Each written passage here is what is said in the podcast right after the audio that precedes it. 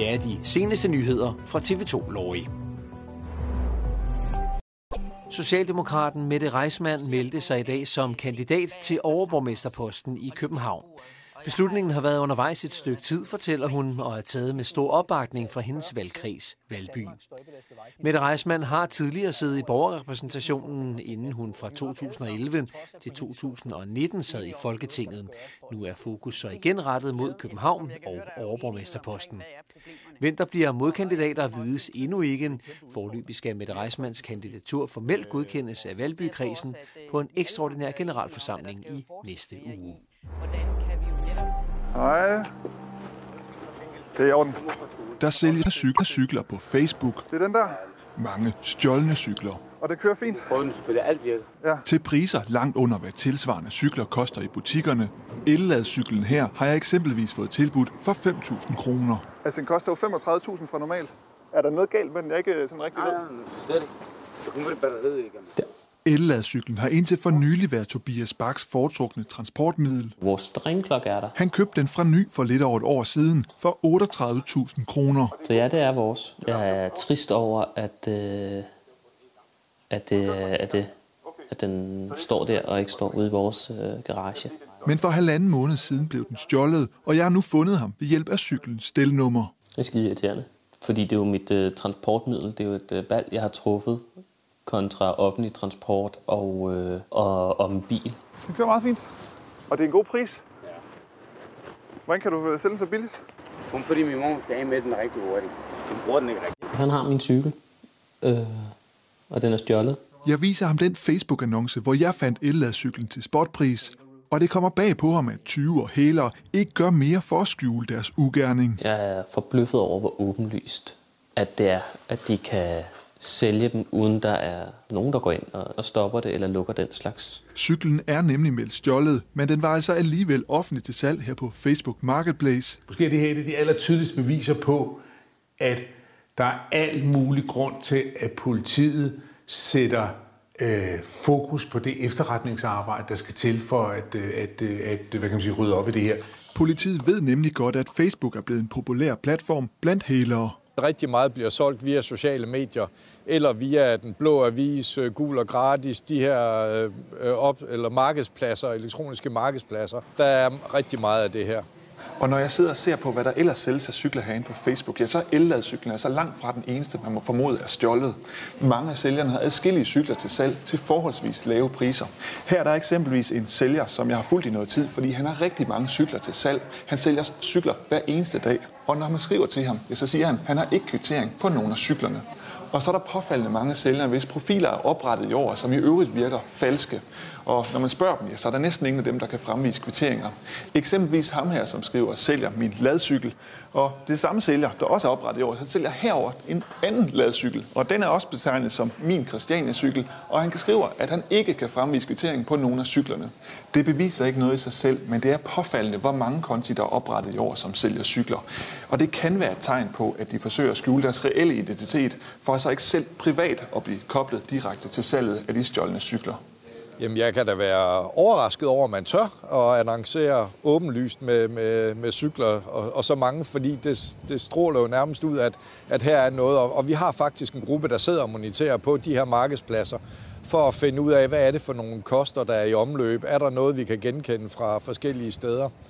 Øhm, så det er skam noget, vi, vi gør noget ved. Det er ekstremt krænkende for retsbevidstheden, synes jeg, at der er sådan noget organiseret kriminalitet, som øjensynligt får lov til at ske øh, altså helt øh, åbent på, på, på Facebook. Du må spørge, hvorfor du filmer mig. Da jeg over for hæleren giver mig til kende som journalist og tjekker stelnummeret, Der står her, at den er registreret som efterlyst i politiets cykelregister. Jamen, det har slet ikke noget med mig at gøre. Jeg har ikke stjålet noget. så passer historien om, at ladcyklen var hans mors ikke rigtig længere. Han forsøger sig derfor med en ny forklaring. Men hvorfor er den så med stjålet? Det ved jeg ikke. Jeg har købt den fra tilbage. Du har købt den for tilbage. Du køber så stjålne cykler. brugt det. Du køber brugte cykler. Jamen, når jeg køber dem, så er de ikke meldt. Okay. Så det er ikke længere din mors cykel? Hvad? Det er ikke din mors cykel alligevel? Den skal sælges. Den skal sælges. Har, har det været din mors cykel? Eller har du købt den brugt? Hun har kørt på den en gang. Hun har kørt for den en gang? Ja. Okay. Så det er ikke sådan, at hun ikke har brug for den længere? Nej. Det er fordi, det er en stjålet cykel? Det er ikke fordi, der er ikke nogen stjålet at gøre. Da jeg købte den, var den slet ikke meldt. Søger man ind i Facebooks lukkede grupper, ja, så er sælgerne pludselig meget mere åbne om, at cyklerne, de sælger, er stjålne. Profilen her har eksempelvis haft mindst 25 cykler til salg de seneste to måneder, og jeg havde faktisk aftalt med ham at mødes med ham for at købe den her cykel. Den koster 21.000, men jeg kunne altså få den til 4.000 kroner. Men kort før vi skal mødes, så aflyser han med den her besked. Har lige tjekket stelnummeret op. Den er ikke meldt, så den er lovlig, og så bliver den ikke solgt så billigt. Den teknologien kan hjælpe os med øh, selv nu at gå ind og plukke noget af det ud. Og, altså at lave nogle scan, øh, scanninger ud over materialet, der ligger derude, kan man sige, og så plukke, plukke det ud, der ikke skal ligge der. Men med det antal cykler, vi finder derinde, så er det jo tydeligvis ikke godt nok nu. Altså hvad vi gør yderligere, end vi gør i dag? Vi har en dialog kørende med politiet i forhold til at prøve at sige, okay, kan vi, øh, kan vi give nogle bedre råd og anbefalinger til de forbrugere, der er derinde om, hvordan de skal begære det sig, når de er i øh, de her øh, handelssituationer på vores platform. Øh, så det er den ene ting. Den anden ting, vi har talt med, med LCIK eller LCIK på, eller om i, i politiet, det er, om man kan om man kunne lave noget, øh, sådan en form for fast-track-ordning, hvor de i hvert fald, når de ser nogle vaneforbrydere derinde, kan rapportere dem til os, og så får vi dem pillet ned i en fart. De danske blodbanker har i uge 41 og 42 testet omkring 11.000 bloddonorer for antistoffer mod coronavirus. Nu har de resultatet. På landsplan har 2% antistoffer, mens den højeste fremkomst af antistoffer blandt bloddonorer findes i Region Hovedstaden. Her er tallet 3,5 procent. Dermed ligger resultatet overraskende tæt på de resultater, der kom i april. Det her det betyder, at der er meget få, der er beskyttet på nuværende tidspunkt, så vi må antage, at vi mere eller mindre alle sammen er i risiko for den her infektion. Vi kan blive syge, og vi kan smitte andre. Forekomsten af antistoffer er højst blandt yngre donorer og lavest blandt de ældste. Testningen af bloddonorer er planlagt til at fortsætte mindst fire uger endnu. Blodbankerne indmelder løbende resultaterne til Statens Serum Institut, der kan bruge dem i deres analyse af epidemien. Forestil dig, at du sidder til en forelæsning på en digital undervisningsplatform. Læreren er i gang med at fremlægge. Pludselig bliver skærmen overtaget af noget fuldstændig uvedkomment. Fænomenet hedder Zoom-bombing. Det oplevede Cecilie og hendes over 100 klassekammerater til en Zoom-undervisningstime i går eftermiddags. 5-6 anonymiserede personer afbrød simpelthen visningen med knaldhøj musik og pornografiske billeder. Jeg synes, det rummelsløst. Altså, der er jo ikke nogen, altså, hvorfor vil man ødelægge folk, der er i gang med at tage en uddannelse? Folk, der gerne vil noget med deres liv. Hvorfor sidder man så og har lyst, altså har brug for at ødelægge det for andre? Det det kan jeg slet ikke sætte mig ind i. Cecilie læser til pædagog på Københavns Professionshøjskole i Hillerød, og de seneste to uger er al undervisning foregået på Zoom. Øh, det er meget fint. En videokommunikationsplatform, som kan bruges til blandt andet online undervisning. Læreren sender eleverne et 11-cifret mødelink, som de klikker på, og så har de adgang til fælles forelæsninger med mulighed for at stille spørgsmål. Ja.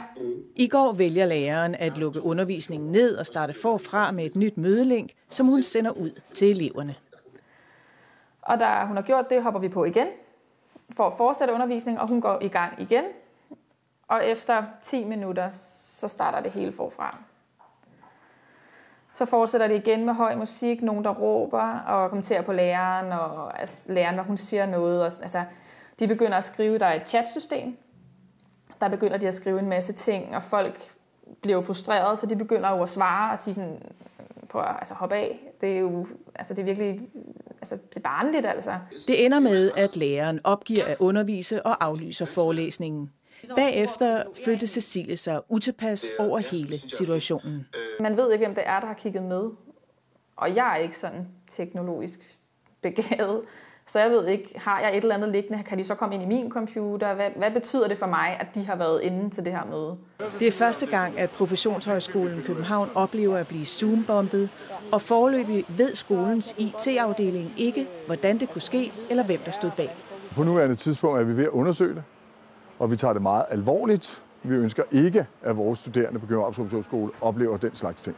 Så det er vi ved at undersøge, og derfor kan jeg heller ikke på nuværende tidspunkt fortælle, om det er et sikkerhedsbrud, eller om det er noget mere, hvor studerende har været indblandet. Det kan jeg ikke sige noget om. Cecilie Langhoft.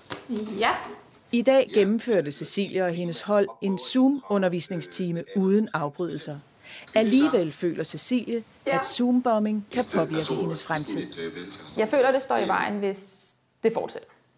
Altså hvis fænomenet bliver mere populært, øh, så kommer det jo til at stå i vejen. Altså, fordi så vil det jo gøre, at jeg ikke kan modtage den undervisning, jeg gerne vil have. Øh,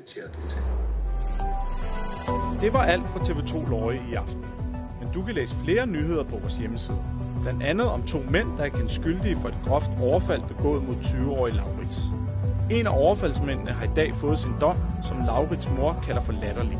Læs mere på tv2løje.dk.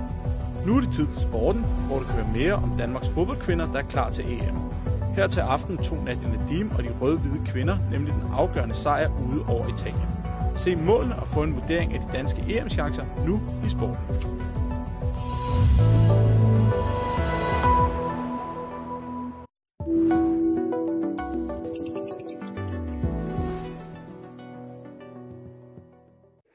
En tirsdag eftermiddag og dag i det hele taget. Der har været mest grå. Enkelte solstrejf har der øh, været, men meget godt fanget har øh, mig Britt altså gjort det her ved Udeslev Mose, hvor det mest ja, var en lidt en grå og halvblæsende suppedags.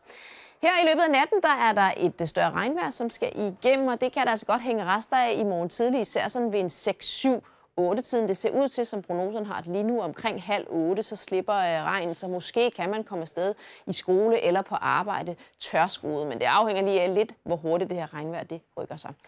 Efter regnen den er passeret længere østover, så ser det mest tørt ud, også med mulighed for lidt øh, sol indimellem, og så sådan en jævn vind fra en sydlig retning. 11-12 grader er, hvad vi kan klemme termometeret op på i øh, morgen, men det kan vi gøre meget bedre, når vi ser frem mod lørdag op til 15 grader på lørdag, og det ser mest tørt ud den her 31. oktober. Torsdag og fredag, det bliver dage med byer, også lidt sol indimellem og en 10-11 grader.